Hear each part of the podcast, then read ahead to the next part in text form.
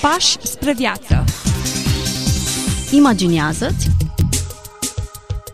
Descoperă Caută. Trăiește. trăiește. Trăiește Fii liber. Pași spre viață Bine v-am regăsit și astăzi, dragi ascultători, la o nouă întâlnire. Alături de mine este pastorul Ghiță Mocan, căruia îi spunem bun venit în studioul nostru, Mă bucur să ne regăsim. de sărbătoare, cu începuturi noi, cu gânduri și cu noi speranțe, așa cum de cele mai multe ori cu aceste prilejuri ne facem. Planuri noi, idei noi, gânduri noi. O lună întreagă am vorbit despre începuturi noi și despre faptul că Dumnezeu este un Dumnezeu al începuturilor. Deși la un moment dat el afirmă mai bine sfârșitul unui lucru decât începutul lui, pentru că asta îți arată exact cum s-a finalizat întreg procesul și care a fost calitatea lui. Iată că povestea unor noi începuturi nu ne aparține. Ideea unui nou început nu este ideea noastră, ci este ideea lui Dumnezeu. Tânjim după noi începuturi. De altfel, ne redefinim prin ele. Ne ajutăm cu aceste începuturi să ne întoarcem de unde s-a întâmplat ceva, unde s-a fisurat ceva. Să punem în mișcare lucruri care n-au mai funcționat și chiar dacă nu ne mai întoarcem la începutul acela primordial, totuși aceste reîntoarceri, reînnodări, sunt începuturi pe care ni le oferă Dumnezeu ca și niște șanse, mai ales în plan spiritual. De aceea, începutul unui nou an poate să fie, chiar și în plan simbolic, dincolo de însemnătatea lui emoțională, poate să fie ocazia unei redefiniri, a unei reîncărcări a bateriilor, a unui uh, plus de entuziasm și de speranță. S- Poate să fie prilejul unor uh, decizii înțelepte, a unor promisiuni înțelepte, a unor uh, angajamente corecte, frumoase, care să ne facă mai buni, mai atenți, mai uh, autentici, atât din punct de vedere spiritual, cât și din punct de vedere uman, de altfel. Îndrăgim începuturile pentru că ele ne oferă șansă, pentru că sunt proaspete, pentru că, precum un pachet nedesfăcut, un cadou nedesfăcut, ne bucurăm de el cu acea așteptare extraordinară, încercând să urmărim să vedem ce ne aduce o nouă etapă, o nouă zi, un nou moment existențial. Vorbeam în emisiunile trecute despre cele trei mari începuturi pe care ne le descrie Scriptura și care toate se așează în dreptul lui Dumnezeu. Toate sunt legate de ființa lui Dumnezeu. Primul început, la început era cuvântul, adică Dumnezeul preexistent, începutul ființei lui Dumnezeu, dacă îl putem numi așa, deși el nu are început. Apoi, începutul creațional, creația, Geneza 1 cu 1 și apoi primele două capitole din Geneza, care culminea, culminează cu crearea omului și apoi cu ziua de odihnă a lui Dumnezeu.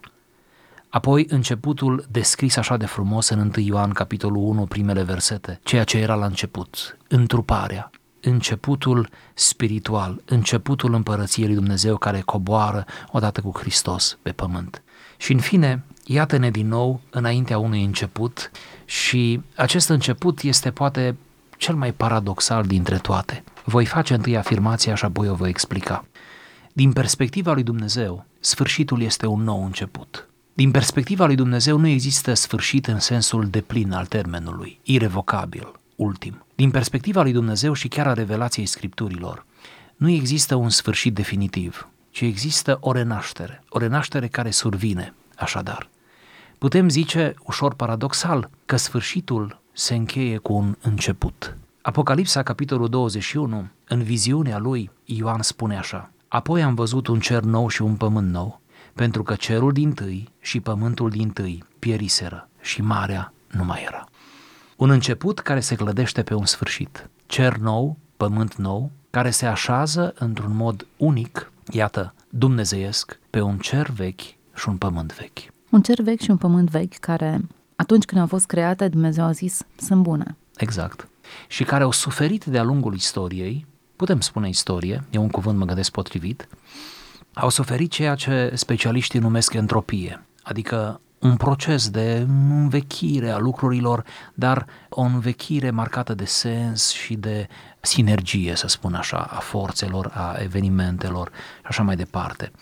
Să nu uităm că ceea ce a viciat creația de la început a lui Dumnezeu, creația Dumnezeu de la început, a fost păcatul în care a căzut omul. A fost marea cădere. Deci, cosmosul, termenul grecesc pentru univers, cosmos, în care suntem și noi implicați atunci când se rostește el de-a lungul Scripturii, a fost atins creația în sine a fost atinsă într-un mod pe care nu-l putem explica niciodată, într-un mod spiritual. Și atunci pământul și cerul au nevoie de înnoire pentru că între creația originală, cea perfectă, adevărată, și cerul nou și pământul nou s-a infiltrat păcatul cu toate efectele lui, efecte pe care nu suntem, cum spuneam, în stare să le evaluăm până la ultima lor consecință.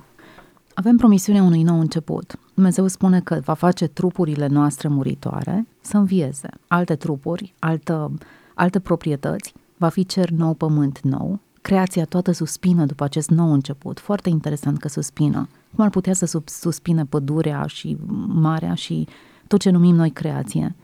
Cum poate suspina cosmosul și cum aș putea interpreta cântecul ei ca suspine, ca durerile nașterii. E un travaliu prin tot ce trece lumea acum. Încă nu s-a născut lumea nouă. Știți ce cred? Cred că și noi ajutăm indirect ca această creație să suspine mai mult prin faptul că nu avem uneori grijă de ea sau nu avem grijă de ea, că expunem creația și sau o supunem la tot felul de teste, de probe, facem din creația lui Dumnezeu în măsura în care putem, tehnologic vorbind, o, o o facem să ne servească propriilor noastre interese și, uh, nu știu, vanităților noastre, deopotrivă politice și tehnologice, științifice și așa mai departe. Și în felul acesta totul este vandalizat de rău, da? Totul este atins de rău. Răul văzut nu doar ca păcat, pentru că păcatul este răul uman până la urmă săvârșit de om, ci răul uh, generat de naturile noastre acum, uh, iată, căzute și de starea latentă a păcatului care se lășluiește în fiecare dintre noi. Da, cred și eu că în acest nou început se ascunde învierea noastră, un trup nou pe care ni-l, ni-l va da Hristos la înviere, și înainte de toate acestea, ca să stabilim și aici oarecare cronologie, începutul cel nou din punct de vedere spiritual, ceea ce noi numim nașterea din nou, Hristos o numește așa, în discuția cu Nicodim, apoi Apostolul Pavel rea această temă în Corinteni și nu numai, atunci când spune cele vechi s-au dus, iată că toate lucrurile s-au făcut noi. Deci, sub acest acest mare concept al noutății de la sfârșit, ar trebui să punem înnoirea pe care Domnul începe să o facă în viețile noastre, începând de la nașterea din nou. Să nu uităm, sunt texte, mai ales în epistole, care vorbesc despre o înnoire zilnică a noastră, adică un proces de înnoire. De aceea, înnoirea nu este doar un eveniment, spiritualmente vorbind, ci este un proces la care noi trebuie să concurăm, să fim predispuși în fiecare zi, până când ne vom bucura de înnoirea de plină a trupurilor noastre și a cerului și a pământului nou, unde vom fi împreună cu Acum Domnul. am folosit atât de mult acest termen nou, început nou, nume nou. Hai să-i dăm o reformulare, în așa fel încât să sune nou. Încercăm mici reformulări. De exemplu, cred că nou înseamnă izbăvit de învechire. Nu zic de vechi, ați văzut, ci de procesul de învechire. Nu mai îmbătrânim, nu ne mai Exact. îngrășăm, nu mai albim, nu mai ne pierdem vederea și Abilitățile, abilitățile, da. Ci din contră, ni le, ni le ascuțim pe zi ce trece. Ci din contră întinerim, în acea tinerețe veșnică ce apare tinsă în basm. Hm. Nu? E o perspectivă și dacă din punct de vedere spiritual noi ne naștem din nou și dacă este cineva în Hristos, nu mai este o făptură veche, e o făptură nouă care se noiește în fiecare zi și Este ca din continuă. mort de viviu, că și această metaforă. Dacă se noiește și folosim terminologia de dinainte, înseamnă că pe zi ce trece eu dobândesc noi abilități. Mi le, mi le antrenez cele care le-am avut. Nu, nu și spune devin... apostolul că ce, toate cele care se văd sunt trecătoare, pe când cele care nu se văd sunt veșnice. Nu spune el că și dacă omul nostru din afară se trece, ori acolo este procesul de învechire, de îmbătrânire, de pierdere a abilităților, omul nostru din lăuntru se noiește, auziți ritmul, nu din duminică în duminică, nu din Crăciun în Crăciun, din Paște în Crăciun, sau cum vreți. Se noiește din zi în zi. De ce se noiește omul cel dinăuntru din zi în zi? Pentru că exact în același fel, tot din zi în zi, îmbătrânește cel din afară.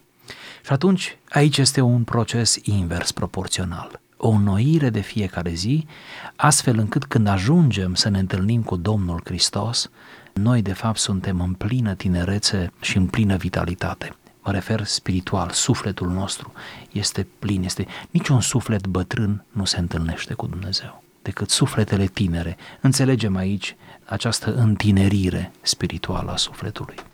Dacă asociem învechirea, îmbătrânirea cu pierderea interesului în mod uh, opus, în sens opus, înnoirea și întinerirea și făptura nouă menține tot timpul interesul viu. Ba, ba din potrivă, se dezvoltă interesul și crește curiozitatea. Nu e așa că un copil este o curiozitate pe două picioare, nu? Cu siguranță.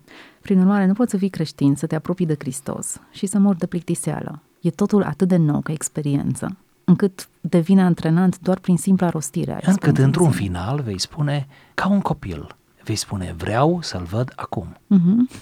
E prea frumos. Dacă mergem la ideea din Apocalipsa, în care ni se promite un nume nou, pe care nu știe decât persoana care primește piatra respectivă. În Apocalipsa 2, undeva acolo este textul acesta. Mi s-a părut foarte interesant, pentru că în Biblie ideea numelor nu e ca la noi, m- niște, un grup de litere care mi se pare că sună bine sau am cunoscut o persoană cu numele respectiv și mi s-a părut interesant numele. Ci în, în Biblie un nume are foarte mare, foarte adâncă și mare semnificație, se leagă foarte mult de identitatea și de destinul persoanei respective. Când Iacov a devenit Israel, s-a întâmplat ceva esențialmente acolo. Când nouă ni se va da un nume nou, sunt foarte curioasă cum schimbă lucrul acesta situația. Păi putem să comparăm, așa cum ați început aceste comparații, situații în care anumiți oameni de pe pământ, da, oameni, aici în viața pământeană, își schimbă numele. De exemplu, eu cred că în ziua aceea pentru femei, femeile căsătorite, mă refer, care pe pământ au fost căsătorite, un nume nou va fi uh, ceva mult mai ușor asimilabil. Pentru că o femeie ce se căsătorește, de obicei, nu spun că e o regulă, spun că de obicei, cel puțin în mediul românesc, preia numele soțului. M-am gândit adesea la acest detaliu. M-am gândit eu ca bărbat. Soția mea a preluat numele meu și se încurca la început în a-și spune numele, pentru că a trebuit să învețe numele meu, să se semneze cu numele meu, numele de familie. Prin urmare, de E, mă, aceea, e măgulitor pentru un bărbat lucrul acesta. e măgulitor. Nu m-am gândit niciodată. Da, iată, de aceea facem emisiunea. Da, e măgulitor pentru un bărbat, așa cum este dezamăgitor sau aproape frustrant ca femeia cu care se căsătorește să nu accepte trecerea pe numele lui, ba din potrivă, cum am cunoscut cazuri pe care nu le comentez, nici că sunt de bine sau de rău, în care ea pretinde ca el să treacă pe numele ei. Și câte unul chiar trece. M-am pus de multe ori în postura unui asemenea bărbat, obligat în numele iubirii, să cedeze numele în favoarea numelui de familie a soției lui sau variante intermediare, cum ia numele lui, de lasă și numele ei, numele de familie vorbim aici, și rezultă o succesiune de prenume și de nume interesantă, mai ales, mai ales pentru persoanele care au avut oarecare prestanță publică înainte. Povara numelui, da? Că tot vorbim de nume. De asemenea, mai există un fenomen, nu este specific evanghelic, e specific în bisericile istorice, biserica ortodoxă, respectiv biserica catolică, atunci când cineva, printr-o decizie personală și cu un angajament conștient și bine consolidat, iese din lume și se duce înspre monahism, înspre călugărie, da? se duce într-o mănăstire și primește un alt nume, mai ales trebuie să primească un alt nume dacă nu are numele din tâi, nu este nume biblic, adică din Biblie. Dacă nu-l cheamă Ioan și îl cheamă Robert, de exemplu, n-am nimic cu numele Robert, îl dau ca exemplu. Dacă îl cheamă Robert, nu merge Robert în mănăstire și atunci îi se dă nume în momentul în care iese din noviciat și intră cu adevărat în viața monahică, îi se dă numele Ioan sau Gheorghe sau, de exemplu, eu dacă m-aș călugări n-ar trebui schimbat numele. Bine de știut. și din nou e o schimbare a numelui. Când se ia anumită poziție în ierarhiile acestea bisericilor istorice, de asemenea se schimbă numele sau numele acelea îi se dă o altă încărcătură. Vedeți, Saul din Tarsi se schimbă numele, din Saul devine Paul. Noi avem Pavel din cauza slavonismului. Slavonilor. Da, oricum e Paul de fapt, din Saul vine Paul, adică cade S-ul, care în grecește este sigma, și apare P-ul, este Pi. Și atunci Saul era nume regal. Saul era nume cum este Charles astăzi. Pe toți pe care îi cheamă Charles, da, te duce cu gândul la regii Marii Britanii. Ei bine, Saul era nume de om mare, se dădea la copii uh, ca să se ajute cu numele acela, să fie mare copilul, da? Saul. Iar Paul, la vremea aceea, însemna om mic, pe cât era cel de la de mare, așa însemna ăsta om mic, om neînsemnat, mic nu în sensul fizic, la, oricum la Averii s-a potrivit mai bine Paul decât Saul, da? dar schimbarea, iată, are niște conotații adânci, caracteriale, care te imprimă, care se imprimă în, în mintea ta și în destinul tău. Eu cred, ce spun acum este o utopie, da? Mă totuși spun ca să înțelegem principiul. Eu cred că atunci când are loc nașterea din nou a unui om, când el se întâlnește cu Hristos, are loc convertirea, nașterea din nou, să o numim așa după terminologia lui Isus. Când cele vechi s-au dus și toate lucrurile s-au făcut noi, eu cred că așa ar trebui să-i dăm alt nume. Sau măcar alt prenume mă refer. Să-l numim altfel. Dacă îl cheamă Ion, să-l numim Gheorghe. Dacă îl cheamă Gheorghe, să-l numim Ion. În sensul că de ce spun eu asta? Sigur că e o utopie. Dar ca să marcăm, să marcăm mai mult momentul acela, să fie mai marcant, mai clar, mai punctiform momentul acela. Este cum aveau antici obiceiul, eu îl găsesc foarte bun, foarte didactic, foarte adevărat, ca atunci când iei o decizie mare, să faci ceva, să-ți faci o crestătură undeva, să-ți ras barba sau să-ți lași barbă sau mă înțelegeți, ceva pe chipul tău. O schimbare semnificativă. Semnificativă, vizibilă. care privind spre semnul acela, tu să-ți aduci aminte. Și Domnul în Vechiul Testament lucra cu evrei plecând de la chestiuni exterioare, spunea face un semn acolo, face așa, pui o piatră aici, să aduci aminte de ea. Povestea numelor uh, mi se pare destul de interesantă. Să primești un nume nou, ține foarte mult de identitatea Sigur. nouă pe care ți-o asumi, o identitate în Hristos. La aceeași notă înțelegem și haină nouă din Apocalipsa, nume nou, cântec nou, o cântare nouă. Dacă tot vorbim de nou, Domnul Iisus Hristos înviază din morți, cu un trup nou, trup de slavă. Ni se spune lucrul acesta. Cu proprietăți foarte interesante, intră într-o cameră închisă unde stăteau strânși ucenicii, dar în același timp mănâncă și le prăjește pește. Le spune, pipăiți-mă ca să vedeți că nu sunt un duh. Foarte interesant. Deci are corporalitate. Are corporalitate, dar se înalță cu alte proprietăți acest corp. Ce mi se pare foarte interesant pe acest trup nou, care nu e supus putrezirii, nu îmbătrânește niciodată, nu apar riduri, nu trebuie să se dea cu nicio cremă, nu trebuie să, nu trebuie să facă absolut nimic, e perfect. Își păstrează semnele, cicatricele. Stigmatele. Foarte interesant. Sunt simboluri unei suferințe și a unei agonii. Cine a trecut printr-o traumă atât de mare ar vrea să uite. El nu numai că nu vrea să uite, ci poartă în mod clar simbolurile acestea și le păstrează într-un trup nou-nouț, cu un mesaj foarte clar. Ceva ce nu trebuie uitat. Și când te gândești că la fel cum Isus a primit un trup nou, oricare dintre noi, trăind, iată, și înfruptându-ne din mântuirea ce Hristos ne-a adus-o, vom avea parte de un trup nou. Adică să reiterăm cu această ocazie și cu această ocazie credința în înviere. De ce spun să reiterăm? Pentru că senzația mea este că prea puțin și prea timid vorbim despre înviere. Nu despre învierea lui Hristos, ci despre învierea noastră. Apostolul Pavel spune în Corinteni, cum bine știți, că și dacă Hristos a înviat, și noi vom învia. Dacă noi nu vom învia, nici Hristos n-a înviat. De învierea lui se leagă învierea noastră. Trupul lui va fi trupul nostru. Același trup de slavă vom avea și noi. Un trup pe care nu-l putem explica, cum nici pe al lui nu-l putem explica. Dar care, în mod cert, în cele 40 de zile dintre înviere și înălțare, n-a îmbătrânit, n-a fost supus învechirii sau a fost altceva. Asta putem spune cu siguranță că a fost altceva. Ceva atât de ușor ca să te poți sui cu el în cer, să se poată înălța, pentru că Hristos n-a fost răpit la cer, ci s-a înălțat la cer. Atât de ușor va fi și trupul acesta când noi îl vom primi la schimbarea aceea de o clipă încât vom putea să zburăm cu trupul acela, nu? Cum Hristos s-a ridicat la, la cer și să-L putem întâlni pe Domnul în văzduh, indiferent ce credem despre revenirea lui Hristos și, și acolo sunt foarte multe teorii bune, indiferent ce credem, un lucru e cert, că nu vom participa la acel eveniment cu trupul acesta și va fi un, un, un nou început. Va fi ceva cu totul nou, cu totul deosebit.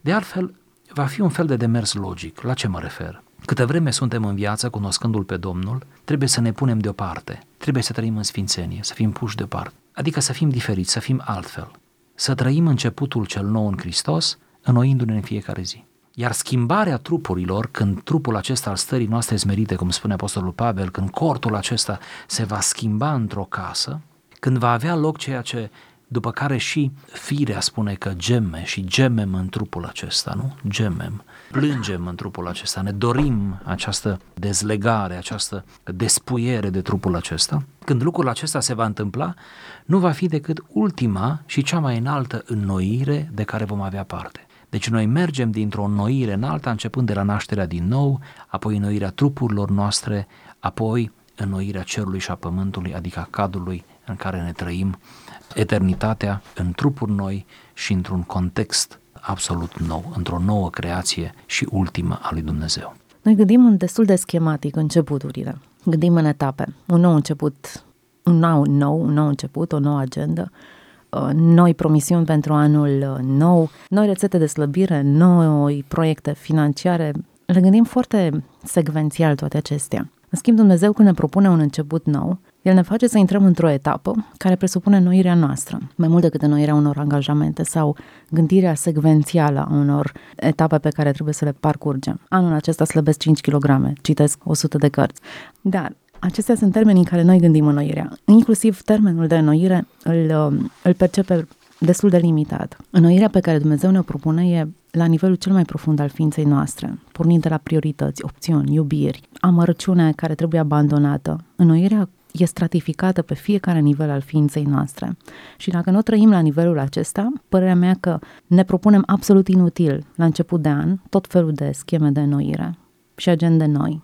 Cred că nu putem să fim destul de pregătiți pentru noi începuturi, chiar la început de an, și din cauza că nu lăsăm anul cel vechi să treacă. Adică pentru a putea să ne angajăm cu entuziasm în noile proiecte, ceea ce nu e neapărat rău, deciziile minunate, bune, de schimbare, e bine să le avem, mai ales la început de an și e un timp bun pentru decizii, dar nu le putem pune în practică fără ca să lăsăm evenimentele din anul ce a trecut să treacă, să dăm drumul anului care a trecut și să reținem din el doar lecțiile, doar învățăturile, să culegem doar înțelepciunea anului care a trecut, dar să nu ne mai lăsăm întristați, frustrați, atinși în mod emoțional de anul care a trecut.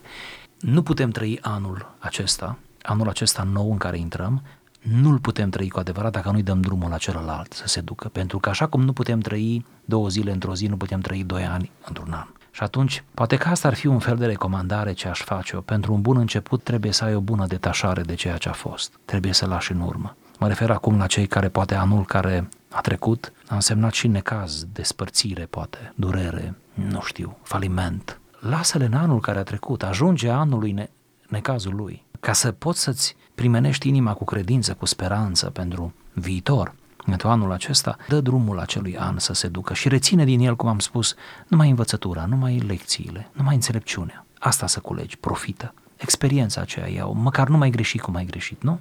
Asta înseamnă învățătură. Ia învățătură de la ele, de la toate cele câte s-au întâmplat, dar lasă-le. Nu le mai aduce, nu le mai ține, nu le mai uda, nu le mai cultiva, nu le mai lăsa să crească în mintea ta și să te facă indisponibil pentru anul ce vine. Cred că o parte din uh, durerile noastre și din frustrările noastre țin de faptul că nu am încheiat cu adevărat emoțional anul ce s-a dus. Sună ca urare de început de an și fie ca această urare să aducă bucurie și să se materializeze în inimile și în viețile a cât mai multor ascultători. Sunt uh, etape pe care trebuie să le încheiem, sunt decizii pe care trebuie să ni le asumăm, dar promisiunea noului început ne face Dumnezeu, Cel care înnoiește și ne face parte de această înnoire și ne dă puterea de a, de a o lua de la capăt, indiferent cât de jos sau cât de des am căzut într-un anumit moment al vieții. De acest început aș vrea să aibă parte toți cei care ne ascultă și să ne bucurăm fiecare dintre noi și să-l abordăm cu înțelepciune și cu speranță. E un mare har să poți să începi încă un an nou sau un alt an. E un mare har fiecare dimineață, dar să fie o dimineață de 1 ianuarie, indiferent care an. Să fie cu har și această dimineață și să fie cu har și anul în care intrăm. Un an binecuvântat. Un an fericit tuturor. Pași spre viață. Imaginează-ți, Descoperă Caută. Trăiește. trăiește. Trăiește Fii liber. Pași spre viață